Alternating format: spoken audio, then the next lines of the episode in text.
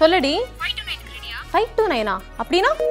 Hello hello என்னதாங்க இந்த five two nine உங்களுக்கு தெரியுமா?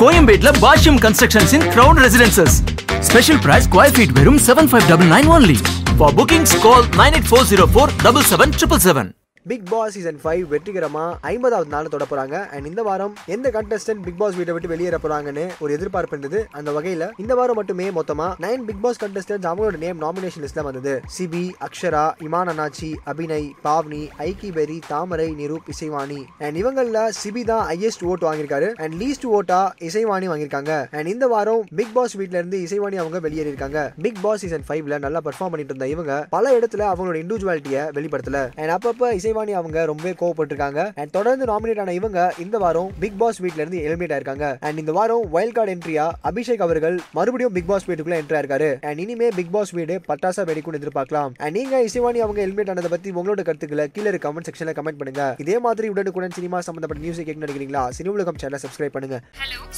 சொல்லடி. ஃபைவ் டூ நைனா அப்படின்னா? ஹலோ ஹலோ என்னதாங்க இந்த ஃபைவ் டூ நைன் உங்களுக்கு தெரியுமா? சின்ன வயசுலேருந்து எனக்கு நினைவு தெரிஞ்ச வயசுலேருந்தே எனக்கு நிறையா மொலஸ்டேஷன்லாம் நடந்திருக்கு. தெரிஞ்சவங்க வீட்டில் யாராவது நான் பெண்களும் பண்ணியிருக்காங்க ஆண்களும் பண்ணியிருக்காங்க. அதனால எனக்கு வந்து சைக்கலாஜிக்கலாக நிறையா